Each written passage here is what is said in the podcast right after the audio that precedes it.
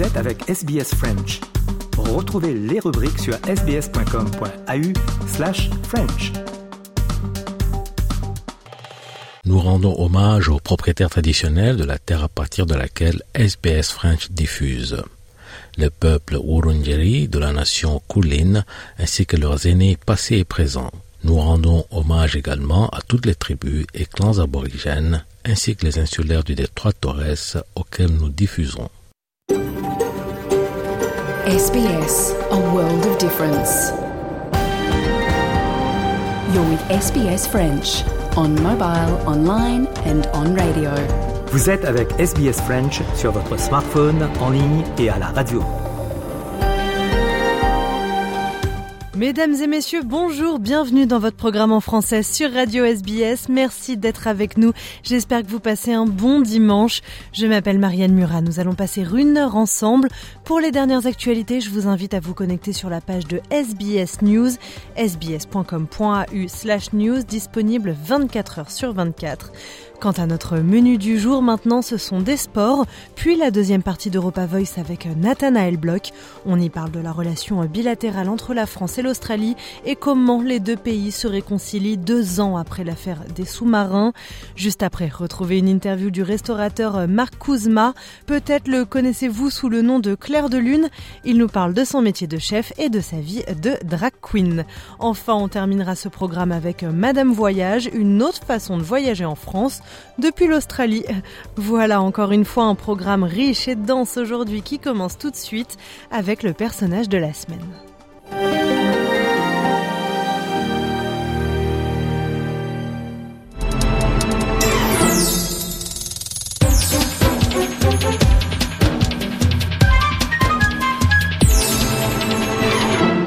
Le personnage de la semaine, ce dimanche, Valentine Saboureau revient sur le parcours d'un immense diplomate américain. Il est décédé fin novembre, c'est Henry Kissinger. Bonjour Valentine. Bonjour, c'est donc un géant de la politique qui vient de s'éteindre puisque Henry Kissinger nous a quittés. Il est mort le 29 novembre à l'âge de 100 ans. Dans sa maison du Connecticut, il a marqué les esprits en tant que chef de la diplomatie américaine dans les années 60-70 sachant qu'il est resté très influent, allant même jusqu'à rencontrer le président chinois cette année, donc en 2023. Il a en outre publié une quinzaine de livres, tous des best-sellers. Valentine, on considère Henry Kissinger comme le diplomate du siècle. Absolument. Conseiller à la sécurité nationale puis secrétaire d'État sous Richard Nixon, il est reconduit à son poste sous Gerald Ford. Adepte de la réelle politique, il est l'un des artisans majeurs de nombreuses avancées. Euh, réouverture des relations diplomatiques avec la Chine, reprise du dialogue avec l'URSS avec la signature de l'accord SALT I pour limiter l'expansion des armes nucléaires, négociations au Moyen-Orient entre Israël et ses voisins arabes. En outre, il participe aux efforts qui conduiront à la signature des accords de Paris le 27 janvier 1973, mettant fin à la guerre du Vietnam. À ce titre d'ailleurs, il reçoit le prix Nobel de la paix conjointement avec le duc Thuo, euh, son comparse vietnamien, alors que ce dernier refuse le prix, lui l'accepte, on l'écoute. Nothing that has happened to me in public life has moved me more than this award. Et il était déterminé et cultivait le goût du secret. Il avait certainement une haute opinion de lui-même, mais il faut reconnaître qu'il a eu un parcours remarquable comme seule l'Amérique sait lui faire émerger. Euh, né Heinz Alfred Kissinger le 27 mai 1923 à Fürth, près de Nuremberg, il grandit dans une famille juive très pratiquante qui émigre aux États-Unis lorsqu'il a 15 ans. Il fait des études brillantes, interrompues par la guerre, il s'engage très vite et se bat notamment dans les Ardennes. À son retour, il intègre Harvard où il suit des cours de sciences politiques. Il est très vite remarqué par deux personnes qui seront certainement ses parrains en politique, Nelson Rockefeller et Nixon. Et ce dernier l'embarque avec lui lorsqu'il entre à la Maison Blanche. D'abord comme conseiller à la sécurité, puis comme secrétaire d'État. Euh, je vais citer Nixon. La politique étrangère doit être la responsabilité de la Maison Blanche et non des homosexuels en pantalon rayé du département d'État. Kissinger devient le seul exécutant de sa diplomatie. Il ira jusqu'à discuter avec les Chinois dès 1971 dans le dos de l'ambassadeur américain sur place. Euh, Kissinger aimait, citer Goethe, mieux vaut une injustice qu'un désordre. Et pour arriver à sa fin, il appliquera consciencieusement cette amoralité pragmatique, euh, le tout enrobé dans un style souvent charmeur et très drôle. Il aura néanmoins des paroles très dures contre la communauté juive, des paroles qu'il excusera ou tout du moins expliquera comme suit. I only heard anti-Semitic comments when some Jewish group would attack him for something he had done. Il s'agissait donc euh, de protéger Nixon, on comprend bien. Euh, Henry Kissinger a ensuite réussi à survivre politiquement au Watergate, mais pas pour longtemps, Valentine. Oui, alors le scandale emporte Nixon, mais Kissinger demeure. Il continuera à conseiller Ford jusqu'en 1977, euh, mais évidemment sa carrière ne s'arrête pas là. Il soutient et contribue à l'élection de Ronald Reagan. Il participe à de nombreux groupes de réflexion politique et crée Kissinger Associates en 1983. Dans le cadre de ses activités, il s'interdit néanmoins de travailler pour les gouvernements étrangers et refuse de faire du lobbying auprès de l'administration américaine. Il continue d'écrire des articles et des livres et demeure la personne incontournable à rencontrer pour tout homme politique d'envergure, de Vladimir Poutine à Emmanuel Macron. Décoré en 2016 par le département de la défense américain, euh, il s'exprime comme suit. Involved in religious wars in the Middle East. We have to deal with the rise of countries that see themselves as historically central powers in Asia. We have to deal with Russia that it's combining the decline of its physical strength with an attempt to reassert its historic predominance in certain regions. And we are challenged by a technology for which there is no precedent. Il laisse derrière lui sa deuxième épouse Nancy euh, et les deux enfants qu'il a eus avec sa première épouse En Australie, Paul Keating et John Howard lui ont rendu hommage. En France, le président Emmanuel Macron a salué un géant de l'histoire, reconnaissant que, je cite, son siècle d'idées et de diplomatie a eu une influence durable sur son époque et sur notre monde. Merci beaucoup Valentine Saboureau.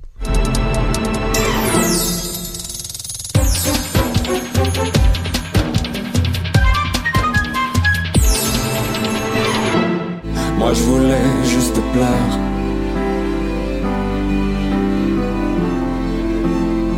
Que dans tes bras tu me sers. Fais-moi l'amour et la guerre. J'en ai plus rien à faire. J'en ai plus rien à faire.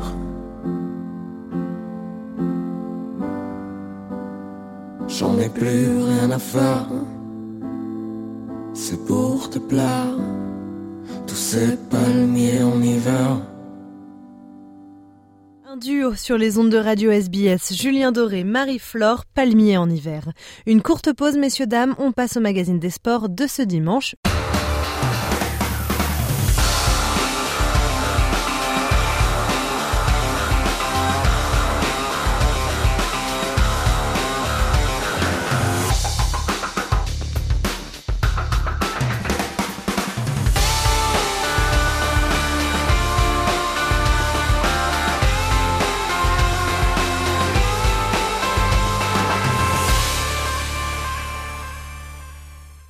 Passe au magazine des sports de ce dimanche. À huit mois des Jeux Olympiques de Paris, les problèmes dans les transports en commun se multiplient.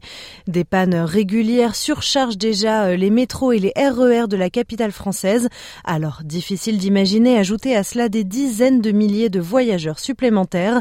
La maire de Paris avouait il y a quelques jours que les transports ne seraient pas prêts pour la compétition. Eh bien, la présidente de la région souhaite, elle, inciter les franciliens à être en télétravail pour éviter de surcharger le réseau. En football, les déplacements de supporters vont être interdits en cas de match à risque. Décision de la ministre des Sports et qui intervient dans un contexte de violence en marge de certaines rencontres, avec notamment des caillassages de bus et même la semaine dernière la mort d'un supporter à Nantes. Les précisions de Raphaël Rennes pour Radio France Internationale. Des mesures fermes et provisoires mises en place par l'État et les instances du football. Tous les déplacements de supporters adverses seront interdits en France pour tout match à risque. Le ministre de l'Intérieur, Gérald Darmanin, avait déjà donné le ton en interdisant cette semaine le déplacement des Lyonnais à Marseille pour le match en retard au stade Vélodrome. Concrètement, lorsque la division nationale de lutte contre le hooliganisme classera un match à risque même de niveau 1, c'est-à-dire représentant un risque léger sur une échelle qui va jusqu'à 5 pour un risque maximal, eh bien cela débouchera sur l'interdiction de déplacement des supporters. Cette mesure devrait largement impacter les matchs à venir. Plus de la moitié des rencontres de Ligue 1 devraient ainsi se jouer sans supporters adverses. Dans les faits, c'est le ministère de l'Intérieur qui devrait prononcer ces interdictions et ce sera ensuite au préfet de prendre les arrêtés nécessaires pour interdire les abords et les accès au stade.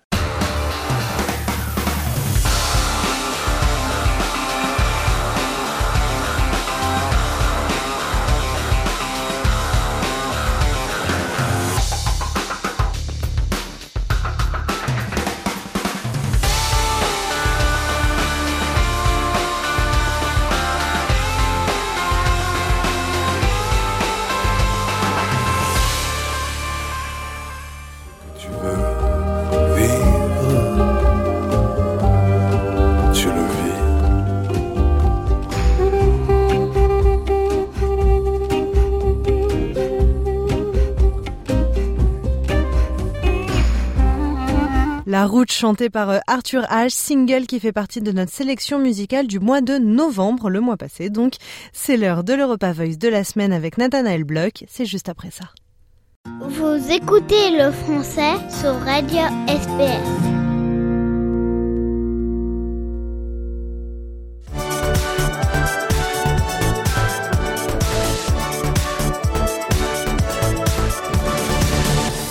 Europa Voice, épisode 129, on retrouve Nathanaël Bloch. Bonjour Marianne. Et on attaque avec ce sujet, la relation bilatérale entre la France et l'Australie. Nathanaël, les deux pays semblent de nouveau avancer euh, main dans la main. La ministre des Affaires étrangères, Catherine Colonna, était en visite express euh, en Australie durant deux jours, 48 heures, aux côtés de son homologue Penny Wong. Objectif, refonder euh, la relation on va pas se mentir, Nathanaël, relation ternie en 2021 et que les deux gouvernements s'efforcent à reconstruire euh, progressivement depuis 18 mois.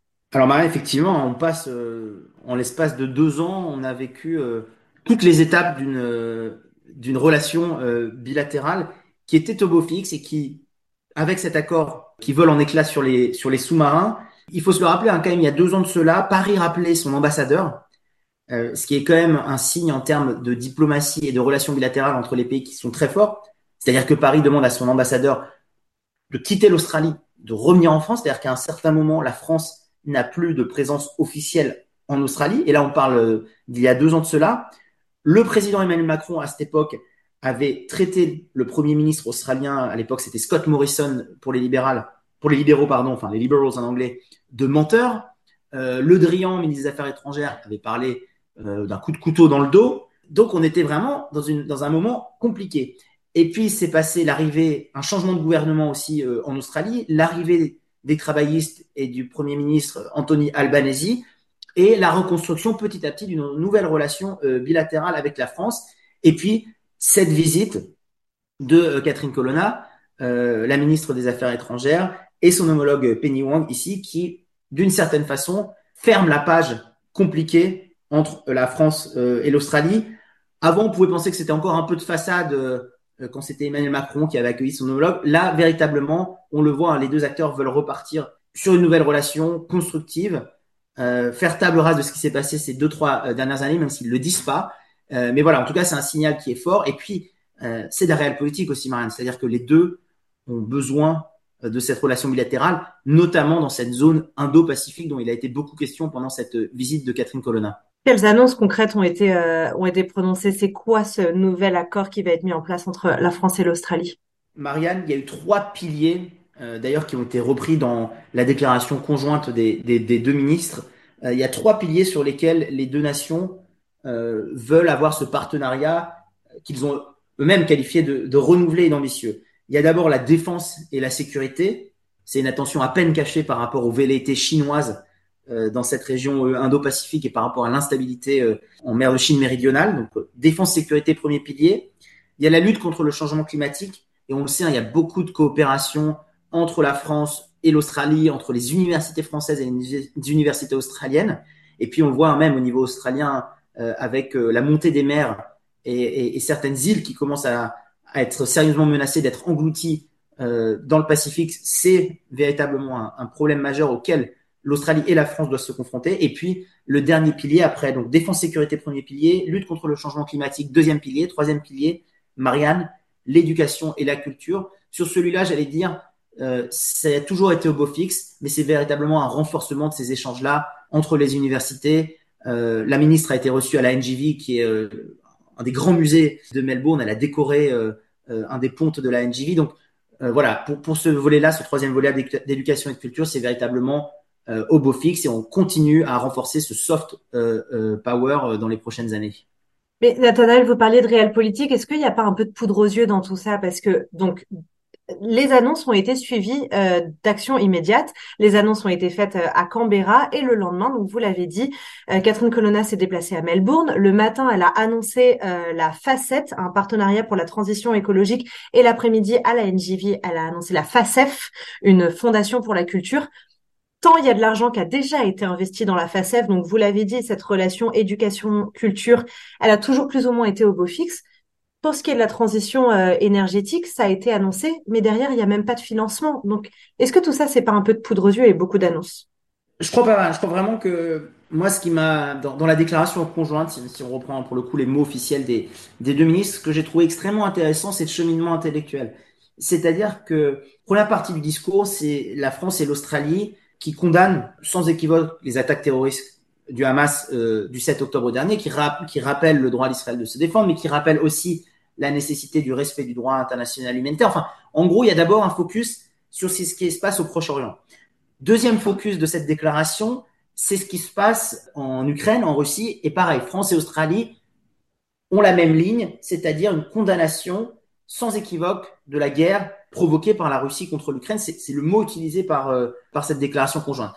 Et en fait, de manière assez euh, naturelle, donc après le Proche-Orient, après la Russie et l'Ukraine, vient l'Indo-Pacifique et la Chine. Et donc l'idée, c'est aussi un peu de dire que la France et l'Australie doivent travailler ensemble pour que ne se retrouvent pas dans cette zone Indo-Pacifique et en Chine euh, méridionale avec ce qui se passe à Taïwan, ne se retrouvent pas des situations comme on est en train de devoir les gérer à la fois au Proche-Orient et en Ukraine et en Russie. Et moi, je trouve ça intéressant parce que c'est véritablement euh, anticiper aussi, euh, mettre en place ces coopérations-là pour que justement il y ait un cadre de, paix ou un cadre de, stabilité, c'est les mots aussi qui sont utilisés par euh, les ministres dans cette déclaration, un cadre de stabilité qui puisse faire que voilà la zone Indo-Pacifique soit une zone préservée de tout conflit et encore une fois de toute velléité expansionniste chinoise. Il faut le rappeler aussi hein, quand L'Australie avait regardé, Marianne, il y a quelques mois, d'un œil extrêmement attentionné, le référendum en Nouvelle-Calédonie. Pourquoi? Parce qu'il savait que si le référendum en Nouvelle-Calédonie donnait aux indépendantistes raison, et donc que la Nouvelle-Calédonie, d'une certaine façon, devenait indépendante, cette île serait lorgnée très euh, activement par les Chinois à cause des ressources euh, dont tout le monde a besoin en ce moment, des minerais critiques, le lithium, le cuivre, le nickel, le cobalt, parce que c'est ce qu'on utilise dans toutes nos petites machines euh, aujourd'hui. Et donc, c'est là, là aussi, il est l'enjeu. Il est l'enjeu de comment est-ce que dans cette euh, partie du monde où on a plein de confettis qui appartiennent à, différents pays, soit qui sont ou, qui sont indépendants, qui appartiennent à la France, etc. Comment est-ce qu'on fait pour assurer cette stabilité? Et encore une fois, c'est une réponse vraiment à, l'expansionnisme euh, chinois. Rappelons-le aussi hein, sur les îles. Là, on a parlé de la sur les îles Salomon. Il y a quelques mois, Marianne, la Chine s'était proposée d'être une force de maintien de l'ordre si jamais il y avait besoin sur cette île. C'est quand même incroyable. C'est-à-dire que c'est une puissance étrangère qui va proposer à un, autre pays euh, de maintenir l'ordre si jamais il y avait besoin. Et donc, la France et l'Australie se doivent vraiment d'assurer cette stabilité dans cette région-là. Donc, je pense pas que ce soit que des vœux pieux. Je pense vraiment qu'on essaye par tous ces moyens-là par tous les vecteurs. Ça peut être la sécurité, ça peut être la lutte contre le changement climatique, ça peut être les projets de coopération, ben, de gérer au mieux et de garantir cette stabilité dans cette zone Indo-Pacifique. Zone Indo-Pacifique, Marianne, rappelons-le, qui a été un des premiers thèmes importants de Emmanuel Macron, mandat numéro un. C'était cet euh, axe Indo-Pacifique qui va de Paris à Canberra en passant par New Delhi. Donc en gros, une nouvelle route de la soie pour éviter la Chine. Mais c'est très intéressant que vous parliez de la Nouvelle-Calédonie et de toutes ces îles dans la région Indo-Pacifique parce que je pense qu'il est aussi important de rappeler quand on parle de la France, on a tendance à immédiatement penser à l'Hexagone, mais en fait l'Australie a des milliers de kilomètres de frontières en commun avec euh, des pays francophones directement via les océans. Je voulais aborder un, autre point, Nathanaël, toujours sur ce sujet. À Canberra, va y avoir un changement d'ambassadeur. Euh, notre ambassadeur euh, actuel, Jean-Pierre Thébault, euh, quitte ses fonctions. C'était sa farewell, son peu de départ hier soir à Canberra. On a un nouvel ambassadeur, Pierre-André Humbert, qui arrive dans quelques semaines. Est-ce qu'il faut attendre quelque chose de ce changement de diplomatie? C'est une bonne question, Marianne, et comme d'habitude, difficile de, lire. Enfin, on lit pas dans les boules de cristal à, à Europa Voice. D'une certaine façon, il y a aussi un symbole, c'est-à-dire que l'ambassadeur qui part est l'ambassadeur qui a été rappelé d'ailleurs par Paris, qui a dû affronter ces difficultés euh, lors de l'affaire des, des sous-marins. Donc, d'une certaine façon, ce nouvel ambassadeur, c'est aussi une manière de, plus que symboliquement, tourner la page et d'acter ce nouveau départ en termes de relations euh, euh bilatérales. Et donc, je pense, encore une fois, hein, sans, sans avoir sa feuille de route en face des yeux, je pense qu'il arrive dans un cadre apaisé, dans un cadre, il va arriver quelques jours après cette visite de Catherine Colonna et, euh, et, ce nouveau partenariat que je cite encore une fois renouvelé et ambitieux. Donc, euh, on lui souhaite euh, bonne chance à, cette, à, ce nouvel ambassadeur et, et, et on espère justement qu'il qu'on va réussir à retrouver cette relation euh, France-Australie qui était au beau fixe encore une fois avant 2021 et avant cette histoire des sous-marins. Eh bien, merci beaucoup, Nathanaël. On se retrouve très bientôt pour un nouvel épisode d'Europa Voice. Merci beaucoup, Marianne. C'était euh, l'épisode numéro 129 de Repas Voice. J'espère qu'il vous a plu. À très bientôt, messieurs, dames.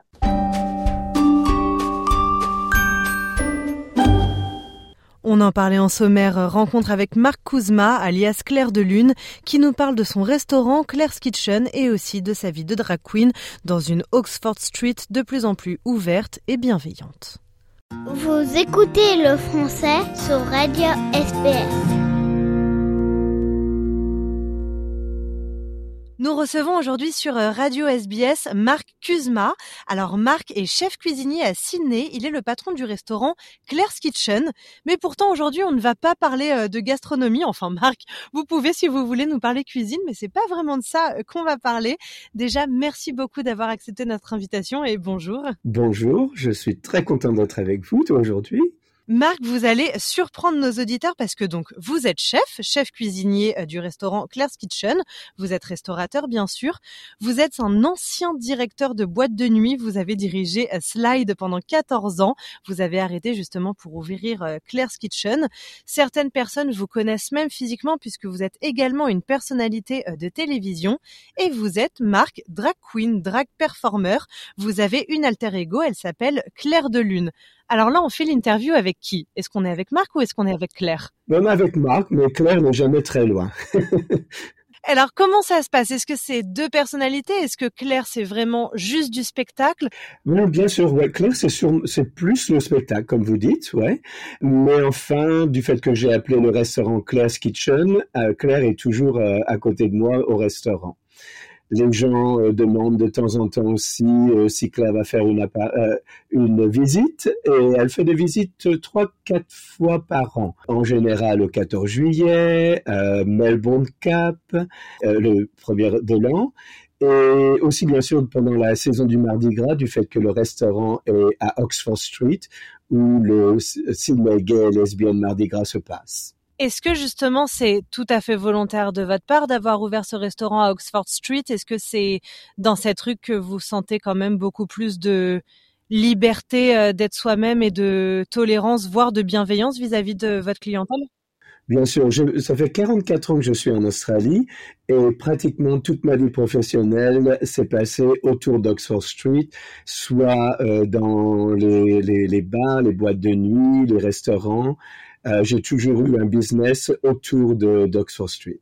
C'est là où je me sens probablement plus à l'aise. Ça fait 30 ans que, que, que, vous êtes professionnel de différents métiers qu'on a cités en, en début d'interview.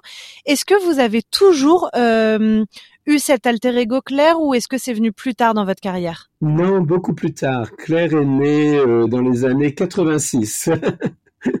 donc, donc, ça 30 ans, mais ça fait 44 ans que je suis en Australie. donc, euh, ma carrière dans la restauration, ça fait au moins 44 ans. Mais Claire est née un peu plus tard. Ouais.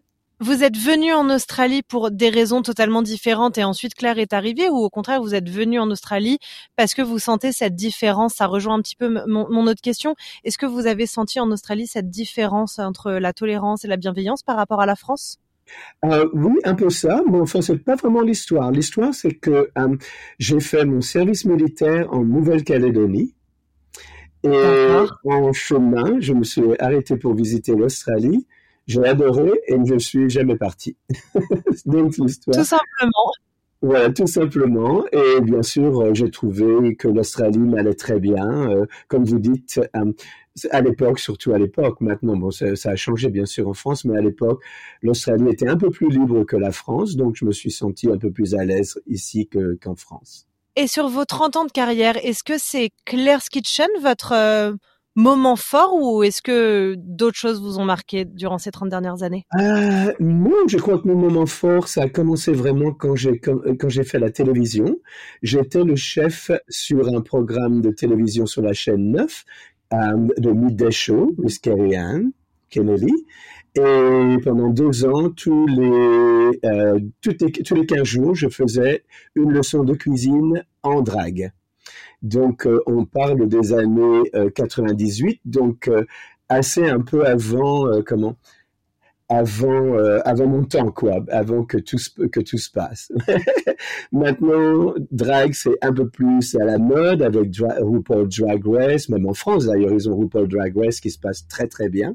Mais à l'époque, j'étais un peu un innovateur. Et est-ce que quand vous êtes dans la rue en tant que clair de lune, les gens vous reconnaissent?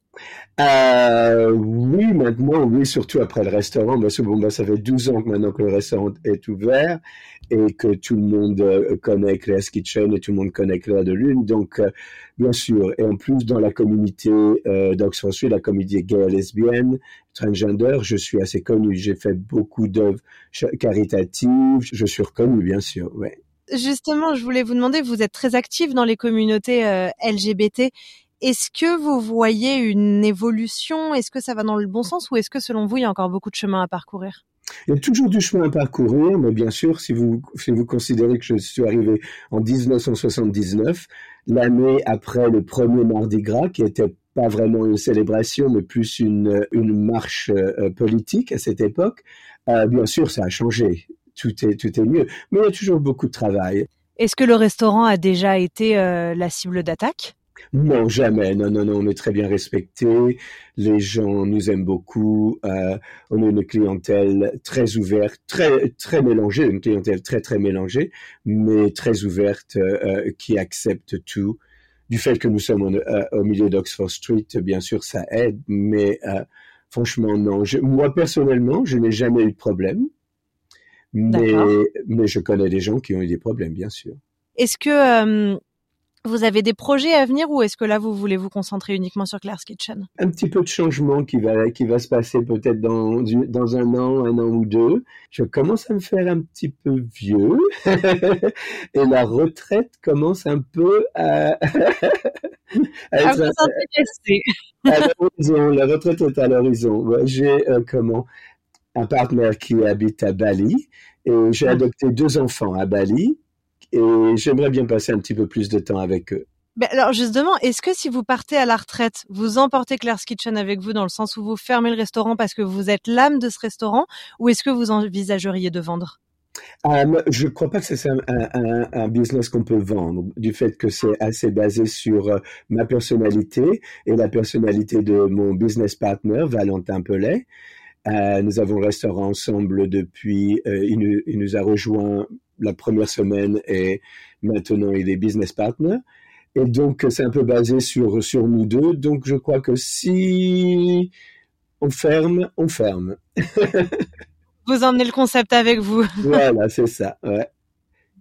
Eh bien, merci beaucoup Marc d'avoir répondu euh, à nos questions et puis à tous nos auditeurs euh, qui sont euh, à Sydney, pas très loin d'Oxford Street, le restaurant Claire's Kitchen tenu par Marc Kuzma. Merci beaucoup. Je vous en prie, venez visiter. Votre communauté, vos conversations. SBS French. Ton ami et ton boyfriend aussi. Celui qui guidera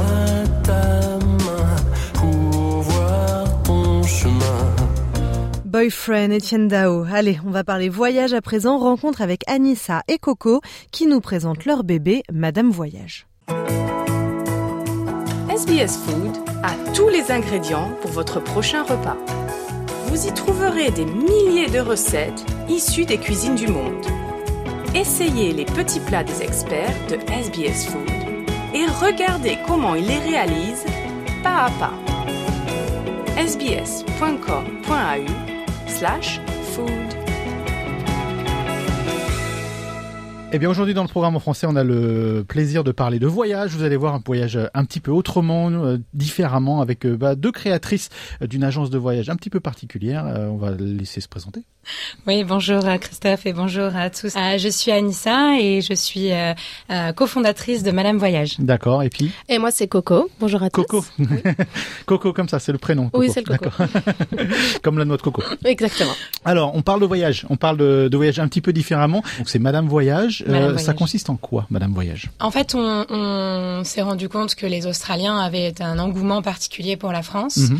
pour euh, la culture, euh, la langue, euh, et, euh, et on voulait euh, leur faire découvrir euh, nos régions préférées, mais sans aller euh, dans des endroits ultra touristiques comme Paris et Nice, comme ils nous disent souvent euh, Mhm. qu'ils ont visité. On, on voulait leur faire découvrir euh, euh, de de- de- d'autres choses. Ouais, je pense qu'on avait remarqué qu'il manquait quelque chose entre euh, les petits voyages de luxe et les gros voyages organisés comme Kontiki, tout ça. Donc nous, on essaye vraiment de se placer au milieu.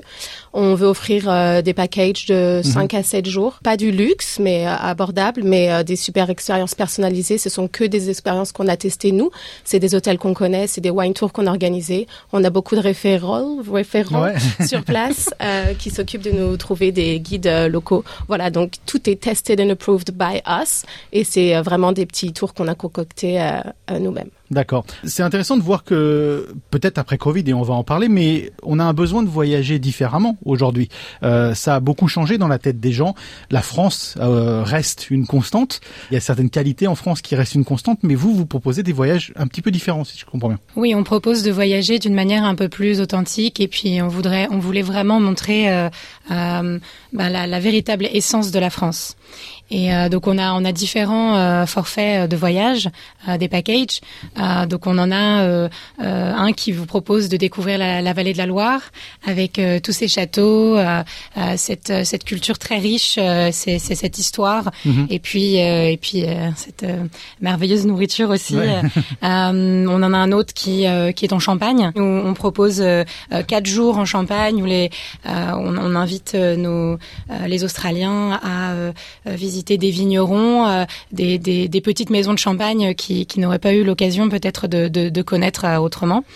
Et, euh, et puis encore une fois, euh, dans, dans, dans tous nos voyages, on leur fait découvrir euh, euh, des expériences culinaires euh, inoubliables. Et on a deux autres aussi euh, forfaits. euh, Ouais, je pense que c'est important de dire qu'on essaie vraiment de les emmener hors des sentiers battus. On veut les emmener quelque part où eux, ils pourront pas chercher sur Internet, nous, ce qu'on a concocté. Euh, ouais, moi, je peux parler des deux packages sur lesquels j'ai travaillé parce qu'en fait, on s'est vraiment euh, réparti la France en deux. On a coupé au milieu Le Anissa. nord, le sud ou ouais, l'est, c'est l'ouest. Ouais, on a coupé au milieu une ligne droite. Donc, Anissa se concentre sur le nord et moi sur le sud de par notre histoire et nos affinités. Mhm. Euh, donc moi j'ai concocté un package à Lyon qui est euh, la ville dont je suis euh, Originaire. from, voilà originaire merci. Donc c'est un package de cinq jours avec des wine tours, des food tours. Lyon, c'est plutôt simple de, de, de proposer. Oui, Alors peut-être je me trompe. Lyon, c'est quand même la capitale des Gaules, mais capitale La gastronomique. capitale gastronomique, absolument. C'est plus simple de proposer des packages autour de Lyon que autour de Dunkerque, par exemple? Je sais pas. oui oui par- oui oui c'est J'ai sûr. rien contre Dunkerque, mais dans l'image, euh, dans l'imagerie générale. Oui, oui, c'est sûr. Après, je trouve que Lyon, c'est quand même assez underrated. Mhm. Les Australiens connaissent rarement Lyon.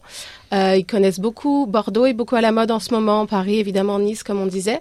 Mais euh, Lyon, moi, je trouve ça juste incroyable. Et je pense que c'est vraiment underrated. Donc, euh, euh, non, moi, j'ai vraiment voulu leur concocter quelque chose aussi. Évidemment, euh, la, la région viticole autour, il faut absolument, absolument y aller. Le Beaujolais. Euh, donc, euh, oui, non, moi, j'ai organisé ce petit package parce que vraiment, ça me tenait à cœur. Et il est génial. ah oui, et aussi le quatrième, c'est euh, ben, dans, les, dans les Alpes.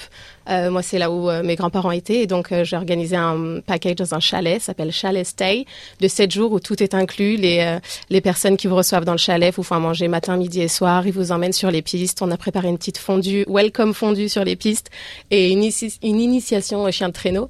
Et ça aussi, c'est un package qui me tenait à cœur parce que les Australiens, même s'ils skient pas forcément, ils aiment aller à la neige. Mhm. Et là, c'est vraiment un tout petit village dans le Grand Massif et c'est assez exceptionnel. Ça s'appelle comment? Le village Ouais. Je peux pas le dire parce qu'on a Ah. un deal avec un chalet. Il y en a pas beaucoup des chalets qui font des, des... donc on, on le garde très secret. cas, voilà, bah, faut, faut, faut, Faut réserver Voilà. Madame Voyage pour y aller. Euh, on, on parlait il y a 30 secondes de, de la notion de voyager différemment. Euh, vous, vous êtes une entreprise toute neuve, hein, toute, euh, toute, toute, toute nouvellement créée, mais est-ce que vous sentez, est-ce qu'on vous dit dans la réception de, des, des clients que vous pouvez avoir que les gens, voilà, ils ont envie de voir euh, quelque chose de différent. Surtout, on veut sortir des, sentiers battus. C'est vraiment quelque chose qui, qui, que vous ressentez vous, au jour le jour? Oui, j'ai l'impression que les gens veulent voyager d'une manière un peu plus authentique. Et puis, euh, enfin, la France, c'est euh, c'est le pays le plus euh, visité au Mhm. monde, le plus touristique. Donc, euh, je, je- et, et, et, et en parlant avec des locaux, par exemple, quand j'ai préparé euh, le, le, le forfait Vallée de la Loire, j'ai euh, parlé avec euh, des locaux euh, qui habitaient euh, à Blois et à Tours, et, et ils me disaient, euh, bah, c'est c'est vrai qu'on a on n'a pas beaucoup de touristes euh, australiens euh, qui viennent euh, nous voir. C'est euh, beaucoup des gens, euh, des Européens ou des Français, parce que euh, les Australiens, c'est je pense qu'ils pensent surtout à la France, à, euh, à Paris en fait, quand ils vont visiter la France. Ouais, ou la Somme. Il y a toute cette notion de la Somme C'est vrai, avec euh, avec les les, enfin, les anciens champs de bataille, Exactement, etc. ouais, ouais. ouais. C'est la Loire n'est pas forcément euh, au, au cœur des voyages euh, australiens, c'est clair. Trop souvent oublié. Mhm, Ouais. Absolument. Et pourtant, ils ont euh, quand même une passion euh, sur euh, l'histoire européenne. et Il je- y a le château de la Belle au Bois dormant dans la région de la Loire aussi. Ouais, et, et, et, et voilà, on n'a on pas on n'a pas cette cette cette architecture. Enfin, on n'a pas ça en Australie. C'est c'est quand même un pays assez assez jeune. Et, et en France, on a des châteaux absolument extraordinaires à visiter. Est-ce que c'est facile, pas facile, ou est-ce qu'on est obligé de, de flirter avec le cliché quand même dans tout ça?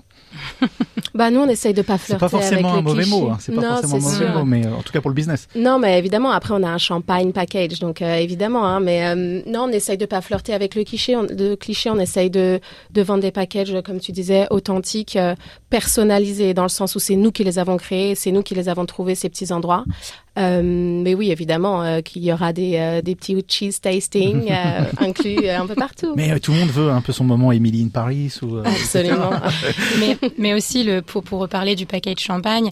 euh, moi, ce que ce que ce que j'ai voulu faire en le préparant, parce que j'y suis allée plusieurs fois et j'adore cette région, je voulais vraiment aussi que les gens découvrent des petits vignerons. Je voulais qu'ils euh, qu'ils qu'ils voient comment est-ce que le champagne est, euh, est fait et puis qu'ils parlent en direct avec euh, avec ces familles qui sont là depuis des générations et des générations. Parce et... que le Champagne, c'est beaucoup plus que l'avenue de Champagne à Épernay. Il y a bien énormément sûr, de choses. oui. euh, Quand Oui, on y va, on comprend que c'est étendu. C'est pas juste euh, trois, quatre maisons sur l'avenue de Champagne. Exactement. Euh, J'y suis allé, c'est pour ça. Euh, on va parler business avec, euh, avec Coco. Juste Oui. deux secondes. Euh, la création d'une entreprise en Australie, on a toujours cette image. C'est beaucoup plus simple qu'en France. Euh, c'est beaucoup plus euh, facile de créer. Bon, un business, ça reste un business. Au jour le jour, c'est aussi compliqué à gérer si on veut bien le faire. Euh, pour vous, ça a été comment l'expérience de, du, du, du, du moment de la réflexion, de l'idée sur le canapé ou peu importe où l'idée vous est venue, jusqu'à la création de l'entreprise et la faire fonctionner? Alors moi j'ai monté quatre business, donc il faudrait parler des quatre individuellement, mais on n'a pas le temps. Euh, non, moi j'ai commencé mon premier business c'est Coco's Tours. J'organise des wine tours euh, aux alentours de, du Victoria, Yarra Valley, Mornington. Ça fait euh, cinq ans que je fais ça. Coco's Tours, euh, l'idée m'est venue très vite et je me suis un peu lancée. J'avais aucun background de business, rien du tout. hein. Moi j'étais serveuse à la base. Euh, et oui, j'ai trouvé ça facile en Australie. Est-ce que c'est aussi ça l'atout de l'Australie de se dire on a une idée, on Ouais. peut la, on peut l'essayer euh, à, à, à l'échelle 1 Mais surtout à Melbourne. Moi, j'ai toujours décrit mon arrivée à Melbourne. Je me suis sentie pousser des ailes. Je pouvais devenir qui je voulais et euh, j'avais jamais pensé à, commencer un business en France, jamais de la vie. Et ici, je me suis sentie vraiment comme quelqu'un qui pouvait faire absolument ce que je voulais, quoi. Et euh, je me suis lancée là-dedans. Euh, et oui, j'ai trouvé ça facile. Bah, la création d'ABN, tout ça, tout ce qui est admin, c'est facile. Tout est online. Euh, ça fait pas peur. Euh, après, évidemment, tout ce qui est marketing, tout ça, faut travailler dessus. Moi, j'avais aucune notion de marketing, donc j'ai appris tout toute seule. Après, j'ai eu beaucoup de chance. J'ai eu des articles dans des journaux qui m'ont énormément aidé. Et puis, les gens sont tellement welcoming. Euh, bah, déjà trouvé des wineries participantes pour mes Coco Stores. Les gens étaient super euh, welcoming d'une jeune si on veut femme. Faire la même, voilà, si on veut faire la même chose à Bordeaux, ouais. on se fait, euh, on peut se faire. Euh, ça c'est du mal de passer la porte. Ouais. alors, phraser, c'est peut-être pas si facile que ça de passer la porte. Ouais, ouais, je sais pas. Moi, j'avais 25 ans, euh, petite Coco qui parlait pas non plus très bien anglais. J'ai été très très bien accueillie. Euh, pareil, mes clients, je pense qu'ils adoraient le fait que je sois française, très honnêtement. Mais oui, j'ai trouvé ça. euh, après, il y a des up and down évidemment, surtout pendant le Covid. J'ai quand même pas travaillé pendant un an et demi. Mhm. Mais euh, oui, j'ai trouvé ça plus facile.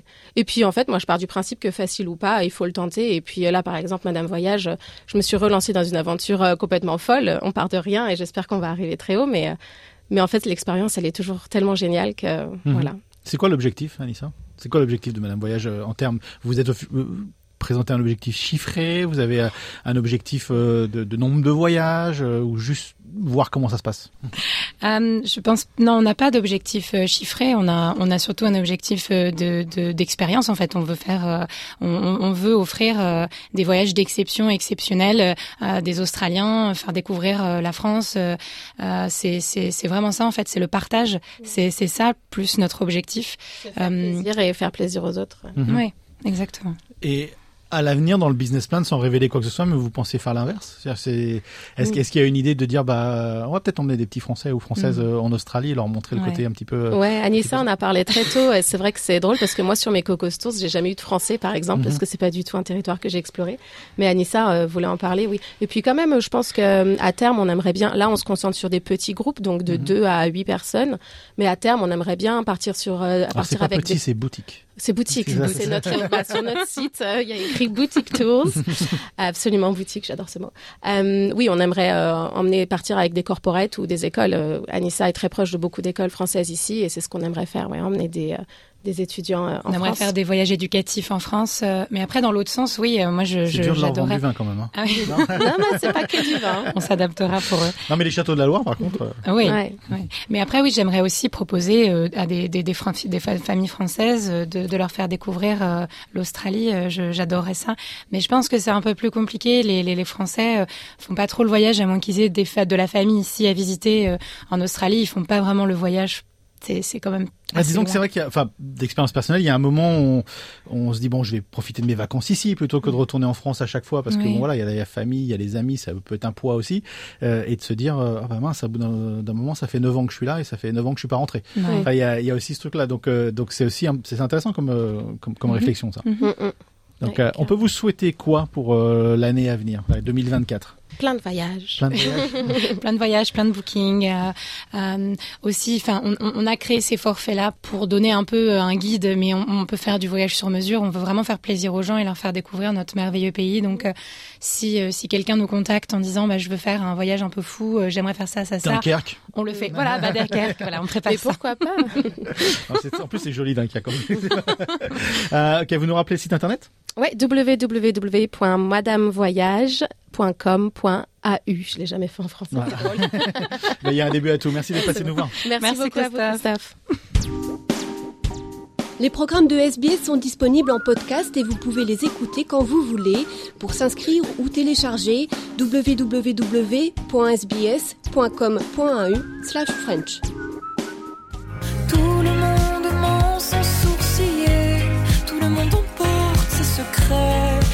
Dans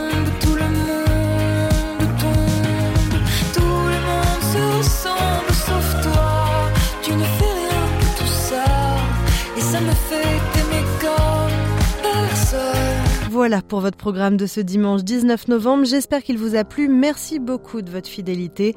Vous pouvez bien sûr le retrouver sur le site internet SBS euh, French. Et pour les dernières actualités, c'est 24 heures sur 24. Rendez-vous sur SBS News, sbs.com.au slash news. Votre prochain rendez-vous avec le français, c'est mardi, puis jeudi, même fréquence, même heure. Je vous souhaite d'ici là de passer un excellent dimanche après-midi. À bientôt, messieurs, dames.